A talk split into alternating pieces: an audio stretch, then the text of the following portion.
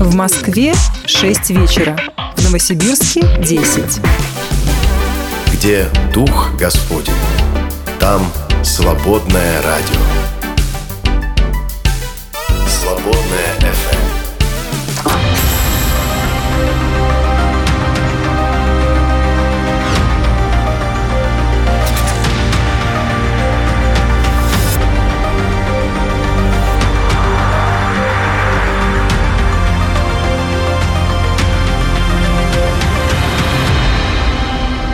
Планетарий. Если в календарь не смотреть, То так и хочется что-нибудь вроде «Весна идет, весне дорогу». М? Не, подождите, как-то вы слишком торопите события, мне кажется. Февралить еще будем полторы недели. В этом году февраль же такой важный весь из себя, на один денек больше и дольше.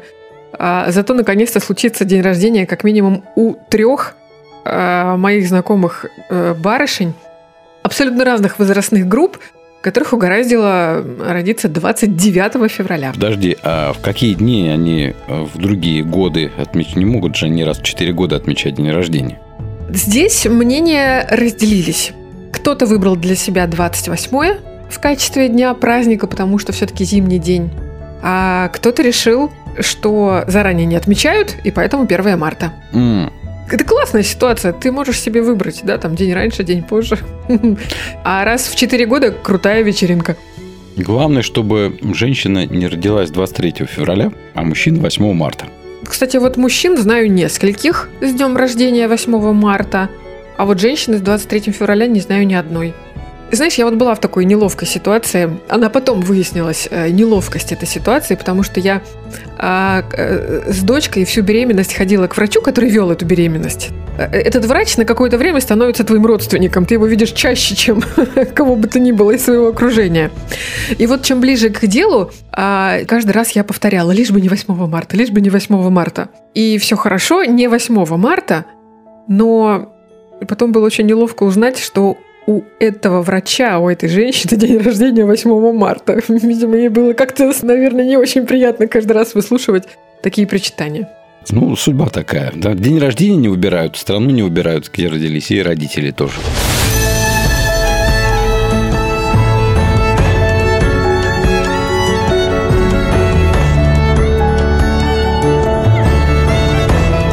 Планетарий. Sometimes you win some, sometimes you lose some. And right now, right now, I'm losing bad. I've stood on this stage night after night, reminding the broken it'll be alright. But right now, Oh, right now I just can't. It's easy to sing when there's nothing to bring me down. But what will I say when I'm held to the flame like I am right now?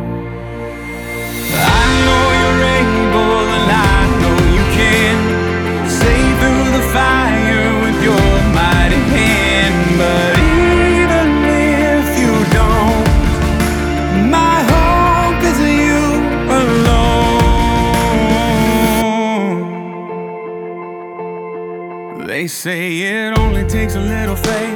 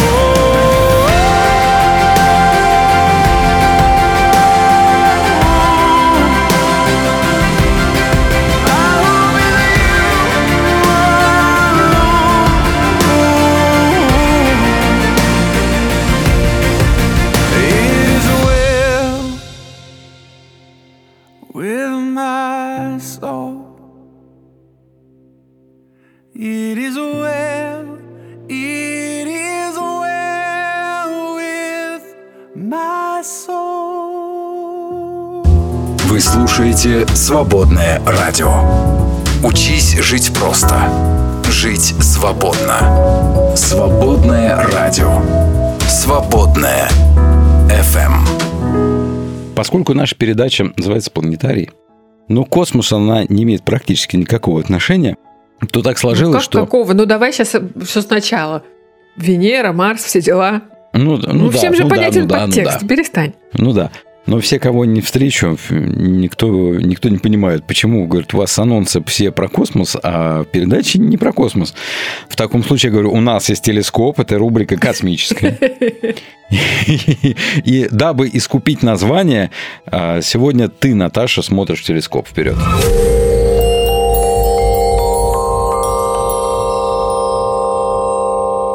Телескоп. Астрономы нашли ранее неизвестный объект в Млечном Пути.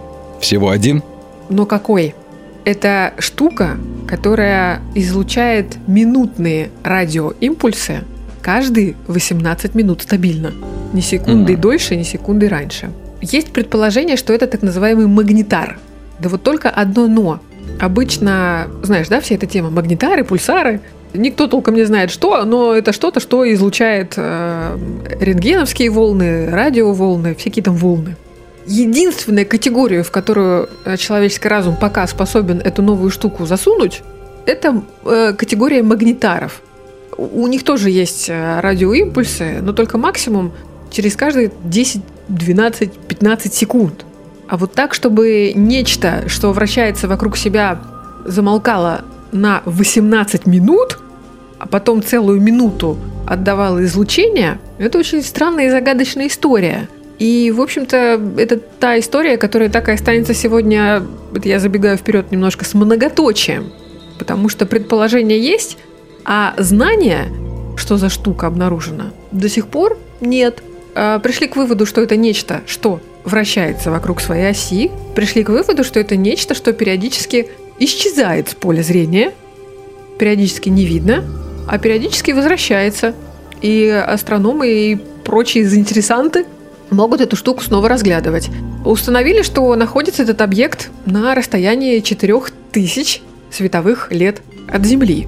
То есть мы, в общем-то, можем чувствовать себя достаточно безопасно, но все-таки ужасно любопытно, что это за штука. Ну, так я знаю, что это такое. Так, Это планета маленького принца.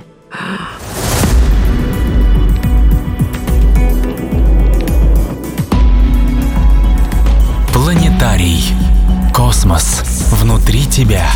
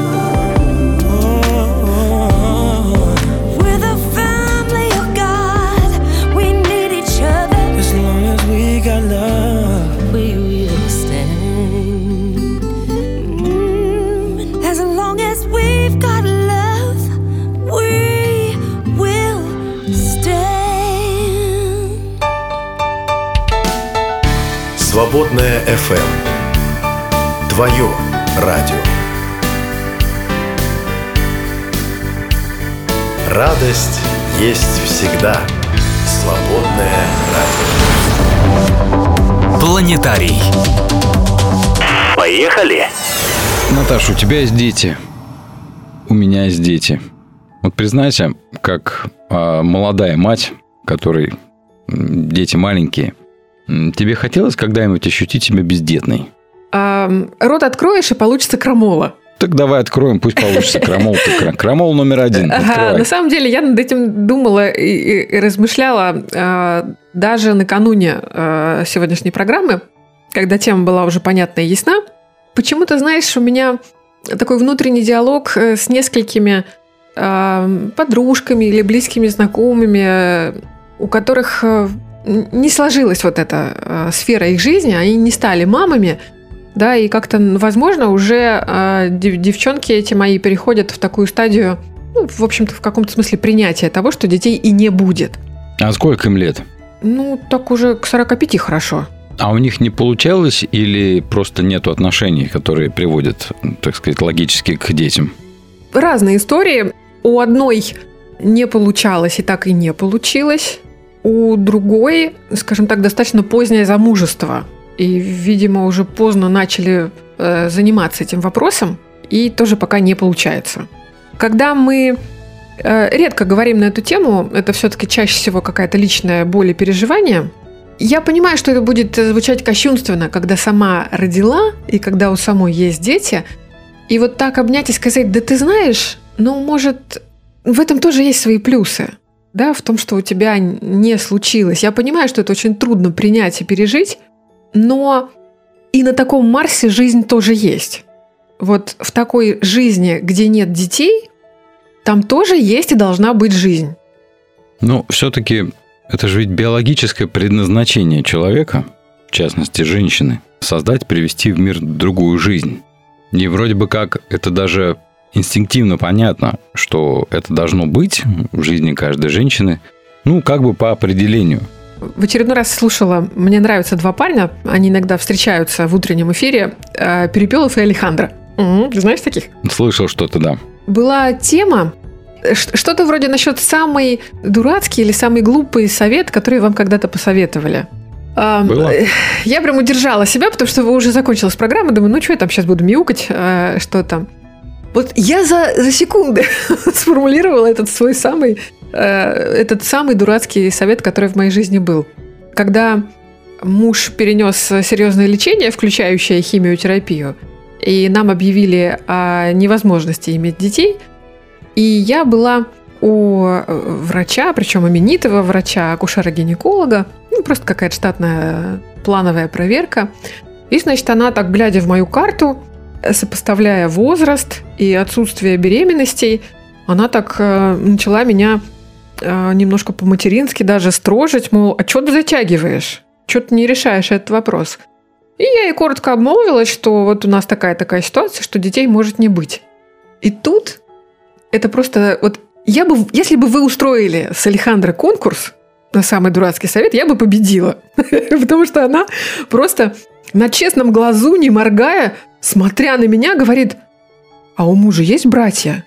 Надо срочно рожать от братьев. Так. Говорит она мне. Я... Вот у меня было примерно такое же выражение лица, как у тебя сейчас. Ну, она, наверное, имела в виду ЭКО, я так понимаю. А зачем удорожать процедуру?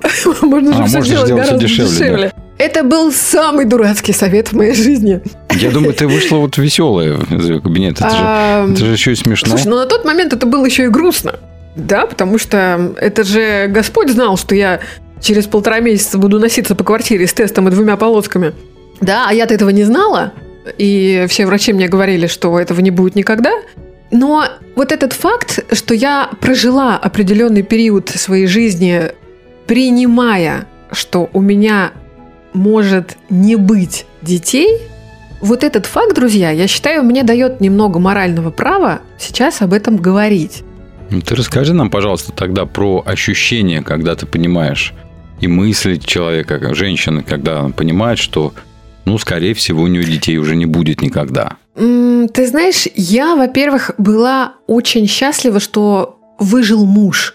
И на контрасте, видимо, тогда еще на контрасте, все остальное было немножко в тумане. Сказать, что я безболезненно смотрела на маленьких детей с мамами, вот прям безболезненно, я не могу. Это было такое глухое, придавленное, глубокое, печальное самосожаление. Оно было. Но в то же время была какая-то надежда именно на Бога, что как-то этот вопрос все равно разрешится. И морально я готовилась к тому, что мы пойдем в школу приемных родителей. Что так или иначе ребенок у нас будет. До этого не дошло. Но, вот знаешь, например, другая история на затравочку. Женщина, а, есть ребенок, потом неудачное лечение каких-то там девчачьих проблем. В общем, в итоге удалили э, внутренние органы, матку удалили, в общем, что-то там трубы удалили, в общем, что-то там пошло не так.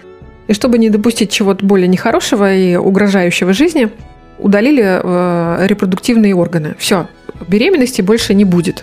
Женщина впадает в депрессию, потому что она всю жизнь жила, мечтала о большой семье.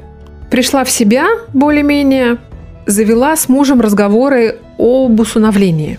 Муж э, слышать, слушать ничего не хочет. Какое усыновление? У нас есть ребенок. его воспитываем, любим, заботимся, я больше ничего не хочу. Вот у меня вопрос. А вот исходя из того, что мы знаем о Боге из Библии, вот если бы это были весы, на одной чаше и на другой два равнозначных взрослых человека. У нее «хочу большую семью, давай возьмем детей», у него «у нас есть дочь, никаких чужих детей в нашем доме видеть не хочу». И вот они на этих весах, как два взрослых равнозначных человека, балансируют, компромиссы найти не могут. А вот исходя из того, что мы знаем о Боге из Библии, из Писания, вот если бы Господь пришел, то он бы вот так пальчиком чью бы чашу придавил, чтобы она перевесила? Той, которая хочет усыновлять, или того, который не хочет? Ну, за Господа решать дело неблагодарное. Он, наверное, сам все решил в этой По ситуации. Писанию, вот образом. исходя из э, того, что мы можем знать. Писание вообще про усыновление и удочерение говорится, Подожди, а сиротам мало. помогать?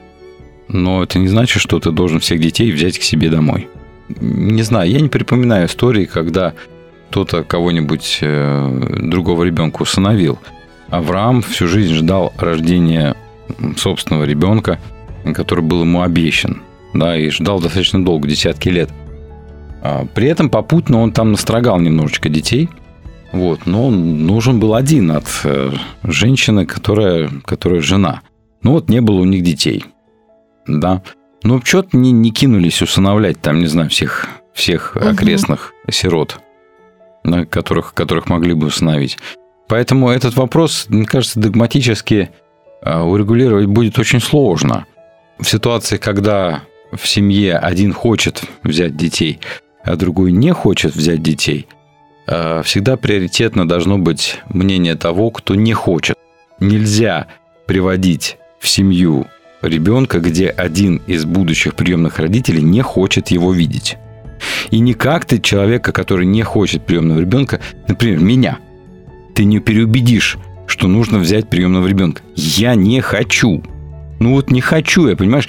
Ты, ты может быть, настоящий скажешь, а я все равно пойду и притащу ребенка а, в семью. Я от этого любить его не начну, от того, что ты хочешь, и ты его привела. Не начну, потому что я, в принципе, органически не люблю чужих детей. Я люблю их как людей, как всех, да, но это не значит, что я, что я свой дом открою для всех людей, которым это, это нужно, да. Мой дом – это мой дом. А, тем более, что один ребенок есть, мне хватает одного ребенка. Зачем мне еще? Зачем ты меня заставляешь сказать, да, давай возьмем ребенка? Я не хочу, я не буду его любить. Я не люблю чужих детей, как своих собственных, не люблю и не буду.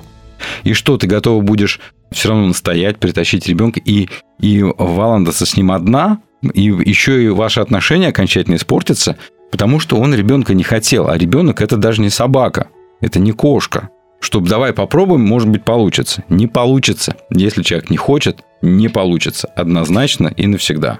А у христианина есть вот такое право не хотеть? У христианина есть то же самое право, любое другое то же самое право, которое есть у любого другого человека. Голосовать, ходить на работу, получать образование, хотеть или не хотеть детей. Ну, а вот э, тот перевес статистический, скажем так, что в семьях верующих гораздо чаще встречаются приемные дети, чем в любых других. Это не говорит о том, что все-таки христиане должны думать в эту сторону.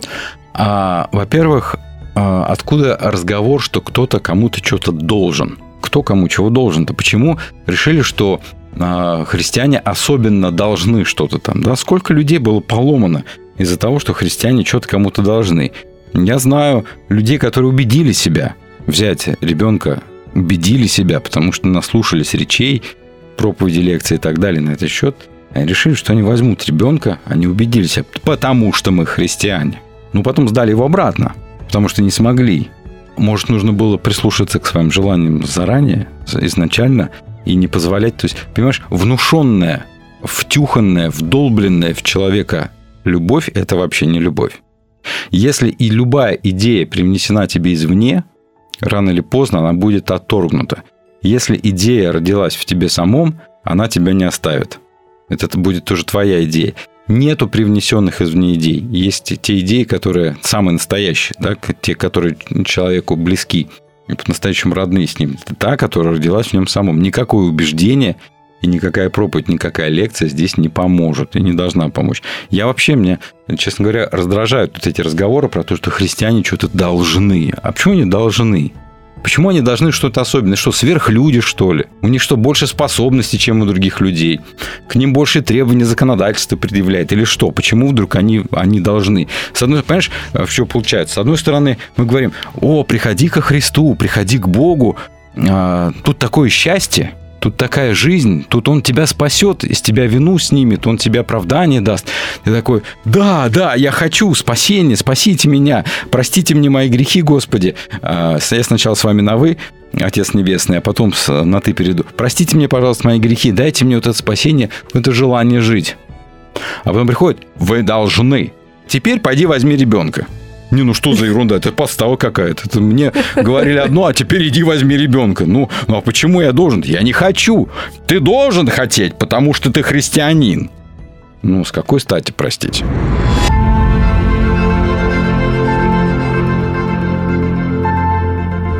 Планетарий на свободном радио.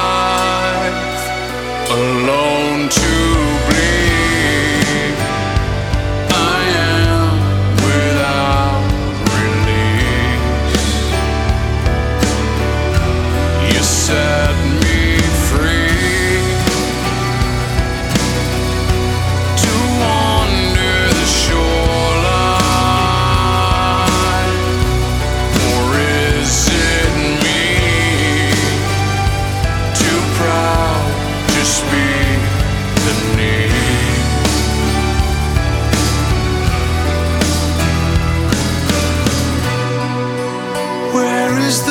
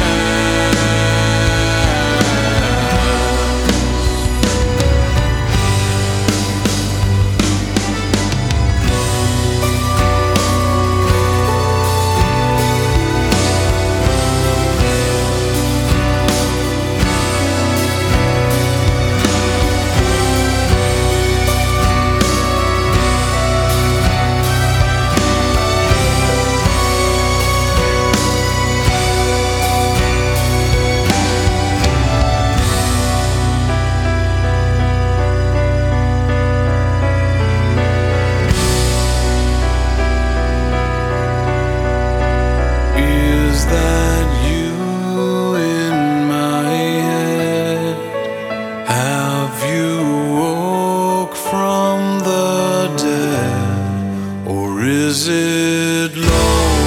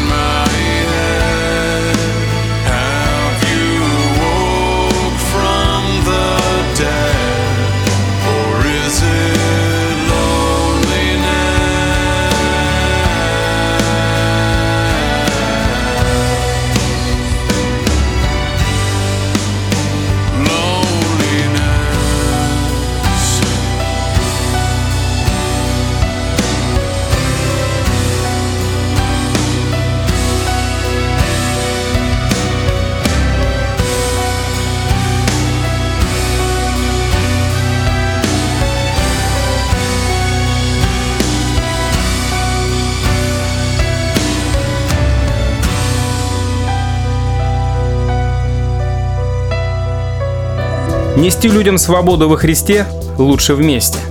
Поддержи «Свободное радио». Зайди на наш сайт свободная.фм и нажми кнопку «Пожертвовать». Свободное радио. Только вместе.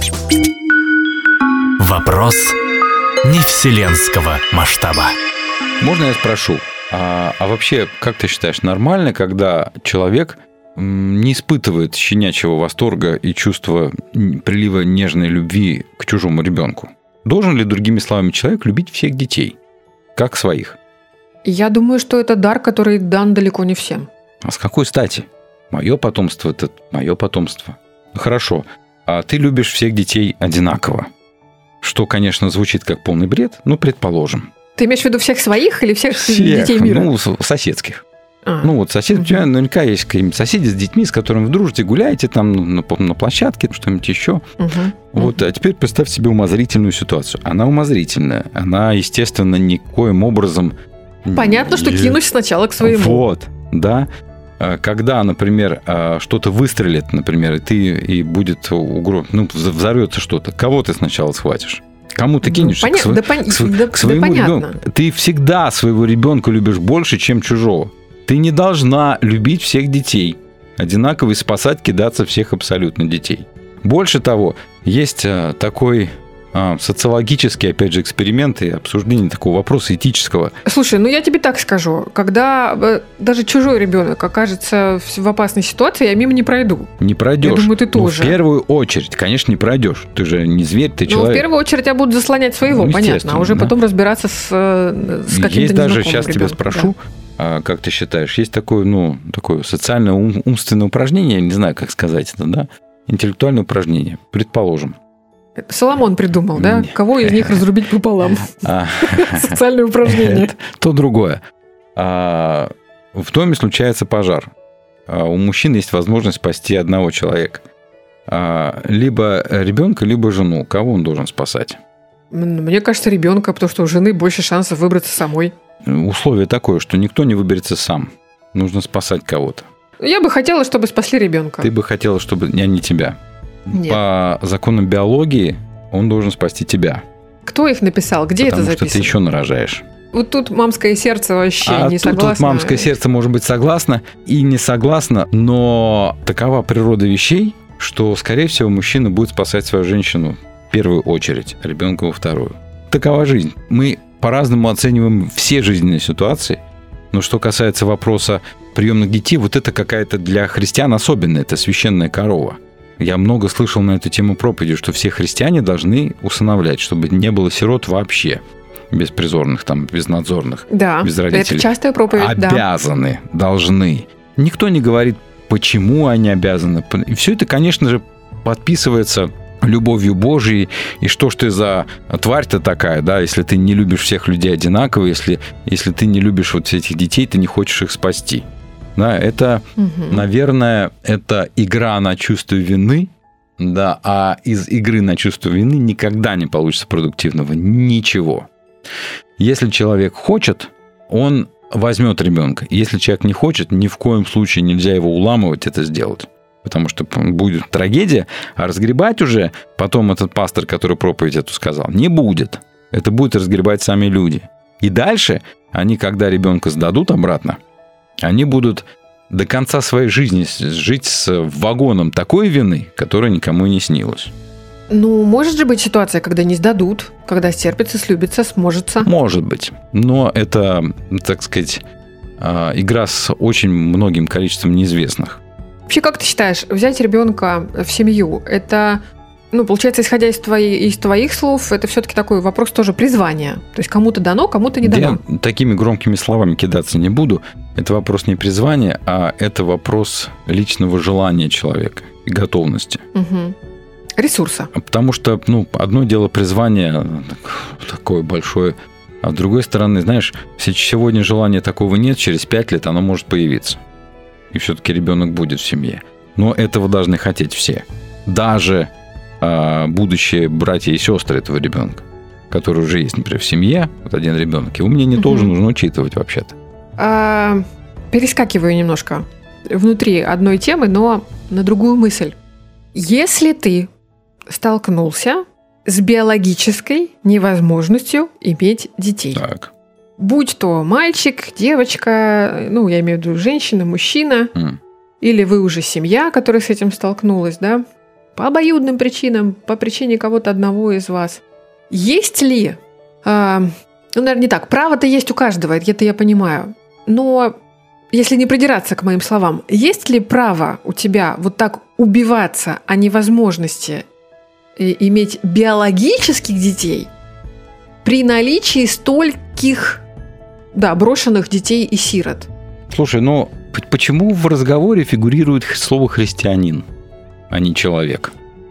Ну, слушай, ну у нас все-таки, ну что мы сейчас будем э, на такие вопросы отвечать риторически? Ну, у нас свой мирок, Вася. Mm, у вас свой мирок. Ладно. Ну, почему у вас? У нас. Ты, ты знаешь, когда тоже. люди говорят там, вот христиане, там особенные люди, посмотрите, как христиане поступают, не вообще не особенные. Хорошо, я принимаю замечание, я слезаю с этой электрички. Да.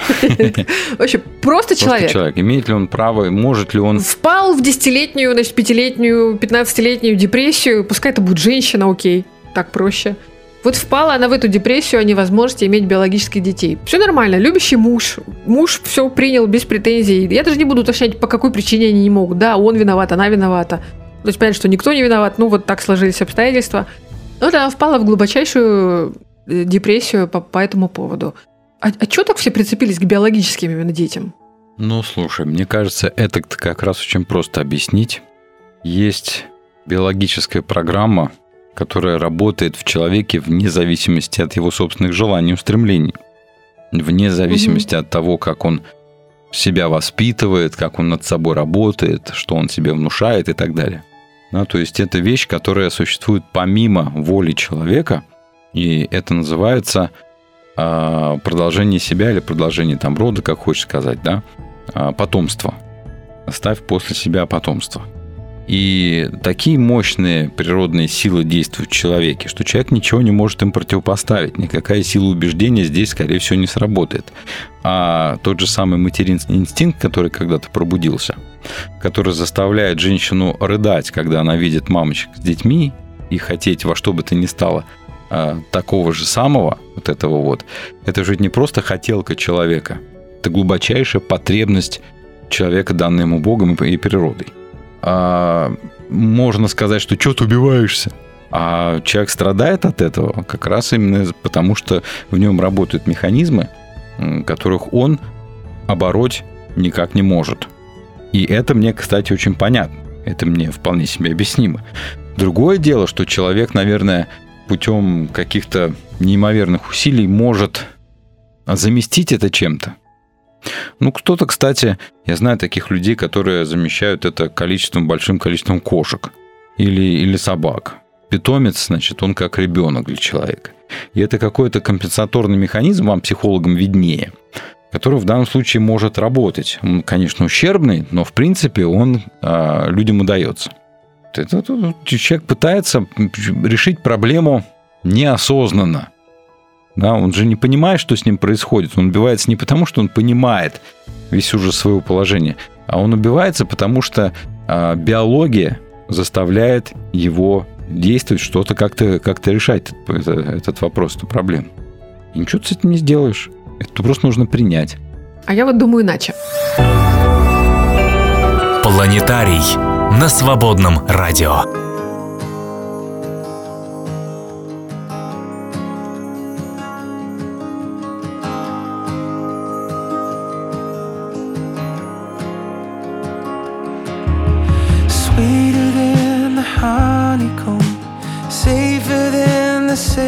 His tones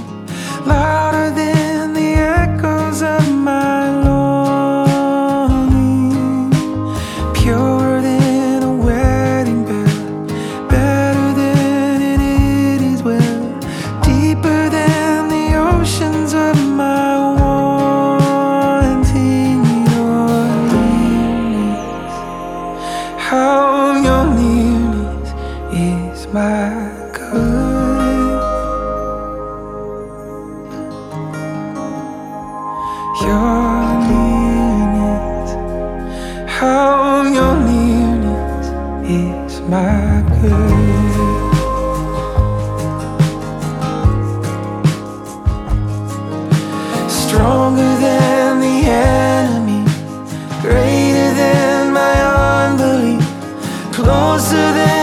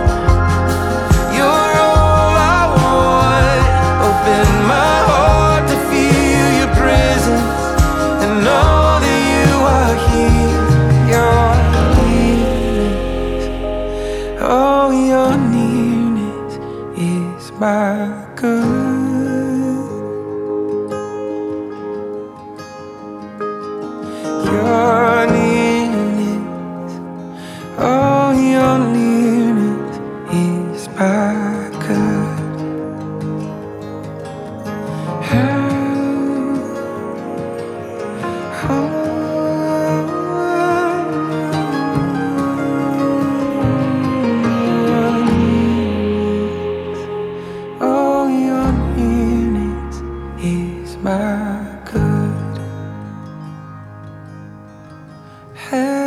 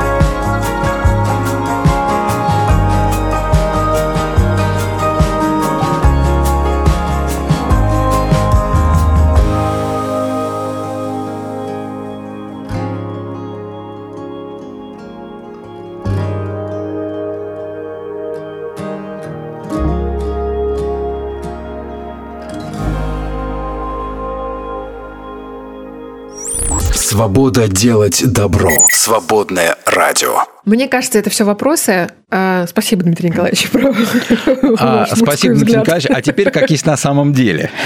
Послушайте, пожалуйста. Мне кажется, это вопрос эмоциональных инвестиций. Это полная туфта про эмоциональный интеллект, про вот эту зрелость, незрелость. Биология – это глубочайшая, которая в тебе сидит. Это то, почему ты сейчас счастлива, что у тебя двое детей. И ты сравниваешь себя с той, когда ты понимала, что детей у тебя, скорее всего, не будет, с той, которая сейчас. И ты понимаешь, что а, в тебе осуществилось, и ты, ты сейчас можешь долбить всех остальных, у которых не получилось, вот этим вот эмоциональными инвестициями. Ну, давай. Можно, да? А, Вот эта женщина, у которой есть ребенок, но она лишилась возможности иметь то, о чем она всегда мечтала. Большую семью, в которой много детей. Сейчас, друзья, можно подставлять а, в это уравнение очень многие ситуации. Ваши жизненные или ваших друзей, знакомых. Это похожие ситуации на самом деле. Кажется, что они разные, но они похожие. Несостоявшаяся любовь. Я вот в него всю себя вложила, а он вот такой подлюкой оказался, да? Эмоциональные инвестиции – это... Ведь ей не сами эти дети нужны, как человеки. Если бы ей были нужны просто дети, ну тогда можно было бы устроиться, я не знаю, воспитателем в детский сад. Да, ты будешь среди детей. Она реализовала себя эмоционально через то, что у нее будет вот такое количество детей, большая семья. Она эмоционально все спланировала. Она эмоционально этой истории, этой ситуации подарила многие свои чаяния, надежды, представления. Это эмоциональная сфера, понимаешь? А ей жизнь дает полбу вот этой операции и говорит, нет, Леночка, так не будет. А у нее уже столько всего в это инвестировано, понимаешь? Она столько раз себе это представляла. Ей уже так сложно от этой инвестиции, а с точки зрения психологии, я тебе скажу так, от эмоциональных инвестиций без боя не отказываются. Мы можем перенестись в другую ситуацию. Например, не сложился брак, а она столько в него вкладывалась, у нее столько каких-то чаяний, надежд, у нее столько всего эмоционального с ним связано, она настолько много в него инвестировала, что вот просто так быть от него свободной она не в состоянии. Она акционер, понимаешь? У нее куча инвестиций вот в этом человеке.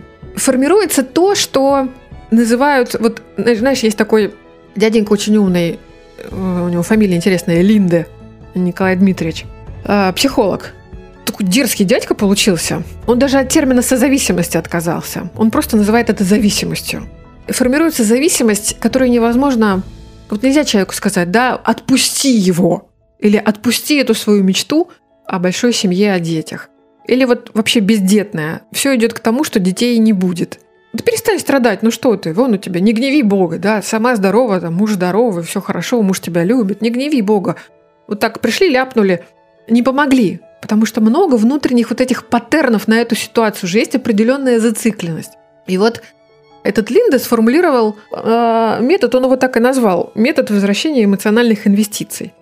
Он используется в образной терапии, причем он настолько у него э, успешно и хорошо зашел, что э, в профессиональных кругах встретил очень большое сопротивление, потому что он сразу стал заявлять, что для э, работы вот с таким человеком, который страдает от неизбыточности, чего бы то ни было, да, там несчастная любовь, несчастное материнство не случившееся, вот что-то несбыточное, что-то, что не случилось и может не случиться. Он дерзко заявил, что он может решить это за один сеанс терапии. Естественно, это вызвало скепсис большой. Значит, что он предложил? Даже попробую, наверное, на его же примерах рассказать, чтобы было понятней. Девушка, попавшая на э, наш семинар к этому психологу среди прочих студентов, вызвалась быть подопытным кроликом, на котором он продемонстрирует э, суть э, вот этого метода возвращения эмоциональных инвестиций. Рассказала о том, что больше двух лет страдает от не э, взаимной Ну, естественно, а что ж еще? Никак не может отпустить. Кушать не могу, да. Кушать не могу, спать не могу, жить не могу, не могу отпустить э, молодого человека, с которым отношения уже закончены. Причем вот что самое интересное, да, какие мы Вот ты мне тут все биология, биология. Какие мы недотроженные бываем. Вот тот человек, вот он живет же, да, вот он даже в ус не дует. Что он объект чьих-то таких вот глубочайших зацепов. То есть, получается, человеку как индивиду, ему в этом смысле не нужна взаимность. Вот она зацепилась всеми фибрами души за него, вросла, это не говорит о том, что он врос в ответ или что он даже почувствует дискомфорт, что в него кто-то врос. Да? Он просто живет дальше. Но ей-то с этим жить, и надо разбираться. И, значит, она вот выкладывает всю эту обстановку, что вот так, а, значит, не живется мне. А, Он ставит перед ней стул, а я еще раз э, да, подскажу, под- подчеркну, что это эмоционально-образная терапия. Он ставит перед ней стул и говорит, представь вот те эмоции, вот то, что ты чувствуешь, вот представь в каком-то образе на этом стуле. И она, например, представляет там какой-то, не знаю, синий огненный шар. Кто-то представлял себе голубя какого-нибудь, клинок. И девушки предлагают, это звучит катастрофически просто, даже слишком просто для того, чтобы быть правдой. И он ей предлагает, забери его обратно, этот шар. Забери его себе. Вот эта конкретная девушка, вот этот пример, который он описывает, она спокойно забирает этот шар себе и выходит с этой встречи человеком, который, ну, может быть, громкое слово, ну, исцелен. Все. Она того молодого человека отпустила. Знаешь почему? Потому что инвестированные эмоции, вот все, что она ему подарила, хотя ему не надо, все свои ожидания, все свои чаяния, надежды, она обратно забрала. Теперь она снова закрытая полная система, которая готова двигаться и идти по жизни дальше. Я больше чем уверен, что через два дня после этого семинара она опять слезы лила в подушку. Ну вот Линда описывает эту историю по-другому. Он говорит, что наблюдал девушку в течение четырех лет, и якобы там последовало счастливое замужество, рождение детей и прочее, прочее. Описывал ситуации, когда девушка с, хроническими, с хронической болью в спине. И обращалась она к врачам, потому что боль это уже причиняла определенный дискомфорт. Он попросил ее представить эту боль. Это эмоционально-образная терапия, я как попугай повторяю. Она представила, что это паук, вцепившийся в ее спину. Он попросил этого паука стрясти, снять. Она не смогла. В процессе терапии выяснилось, что у девушки отношения с молодым человеком, наркоманом, и отношения эти, а, несмотря на всю пагубность, она завершить не может, потому что, конечно, там включилась уже, ну, скажем так, функция спасения, да, долго. Как же я его брошу, он же без меня погибнет. Он погибнет так и так, с тобой или без тебя. Ну, вот это вот все включилось. В общем, какая-то там терапия, терапия, в конце концов, был свергнут этот паук со спины, образно освоб- освободилась. И в том числе я понимаю, что звучит сейчас для дядьки напротив меня а, это все так немножко по-сектантски, наверное, но даже боли в спине прошли. Я, я к тому, что э, я не предлагаю там слепо верить э, этим всем историям, да, но я предлагаю хотя бы задуматься о том, что в действительности наши страдания, в том числе о невозможности иметь детей, я вот к чему все это рассказываю, может быть, не слишком интересно. Это, конечно, никакая не биология. Тут я с Дмитрием Николаевичем прям на рапирах буду сражаться. А, Я понимаю, что отчасти я понимаю, что мы биологичны, что у нас есть инстинкты. Но, понимаешь, ни одна кошечка и ни одна собачечка, которая прожила свою жизнь и не родила, она от этого в депрессию не впадет. У нее там основной инстинкт будет покушать, выжить, в тепле посидеть. То есть все то, что у женщины есть в базовой комплектации. В депрессию мы впадаем в ситуации бездетности или в ситуации развода очень часто. Именно от того, что у нас вот эти вот масштабные эмоциональные инвестиции, и нам их надо как-то кучу собрать и обратно к себе в свое сердечко забрать. Вот послушал я тебя. Ну и забирайте. Чего тогда страдать? Ну, Продолжайте страдать. Если бы все это было, все, если бы это все было так просто, а, да, вот, во-первых, а, это образ мысли, потому что иногда это длится годами. И тебе кажется, что ты смирилась, что ты уже это все прожила, а ты просто вот такая выключенный утюг. Ты не то, что там не живешь, не смакуешь эту жизнь, а ты просто выключенный утюг. Для тебя все серыми красками писано, потому что нет чего-то вот, а, чего тебе так хотелось. Я только предлагаю, наверное, этой программой, этим своим спичем, я только предлагаю попробовать перестать с этим соглашаться. Перестать воспринимать это как, ну, у меня же такая веская причина. Да, это веская причина. Да, это причина, вызывающая уважение. Да, это трагедия. Вот если мы говорим, например, да, о, о невозможности иметь детей. Если для вас это трагедия, то да, это трагедия. Никто не смеет умалять степени серьезности накала ваших личных страстей. Но я бы все-таки осторожно, робко предложила не соглашаться с этим навсегда. И чтобы это было, знаешь, не как комментарии на каком-нибудь э, жутко э, христианском сайте. Вот, принимайте волю Господа. Вот мне тоже нет детей, нет мужа. И знаешь, в скобочках прям читается, мне бы повеситься, но нельзя. Я не про это принятие. Что да, Господу виднее, Господь знает, как для вас лучше. Благодарите Бога за вот эту дочку, за мужа. В скобочках, пока он не нагулял детей с другой какой-нибудь, будьте улыбчивый, опрятный, чтобы вот мужика никак не расстраивать. Вот не о таком принятии я говорю, а вот о каком-то таком, знаешь, глубоком и настоящем фундаментальном принятии. Да, это твоя жизнь. У тебя случилось вот так обязательно найдется то, где ты все равно себя воплотишь, обязательно почувствуешь счастливой, обязательно найдешь, нащупаешь вот свое какое-то воплощение, предназначение, счастье, комфорт, и вот действительно от сердца э, скажешь «Слава Богу за все».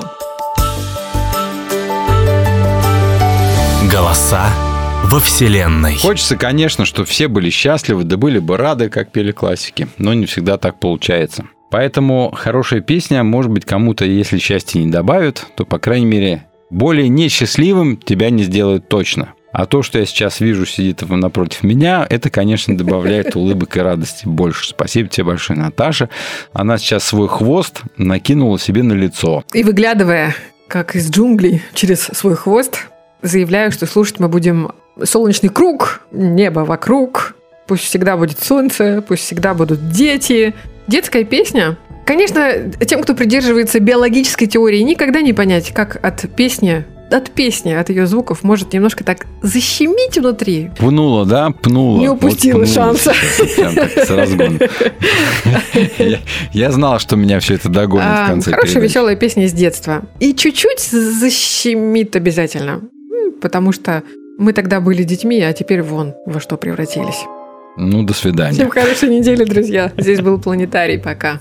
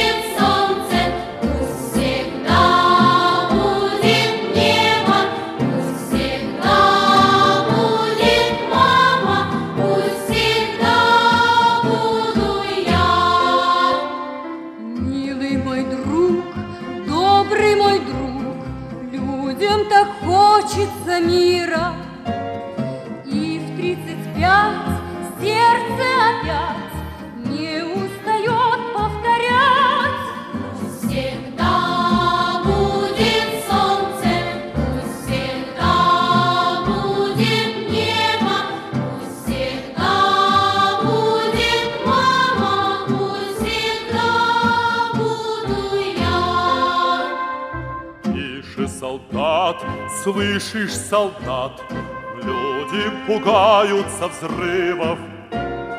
Тысячи глаз в небо глядят, губы упрямо твердят.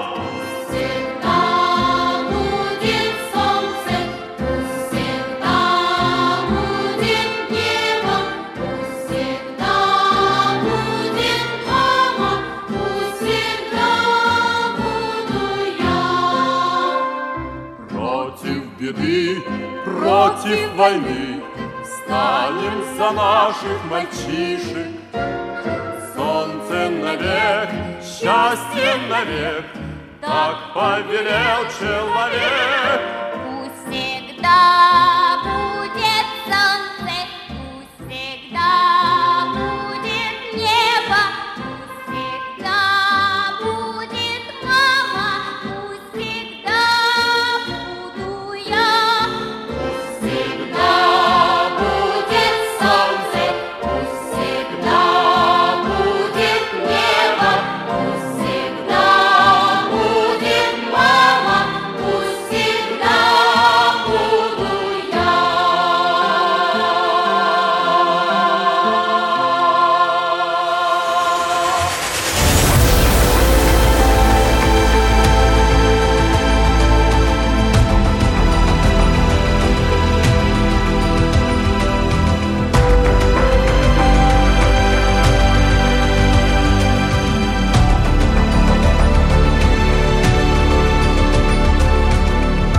Планетарий.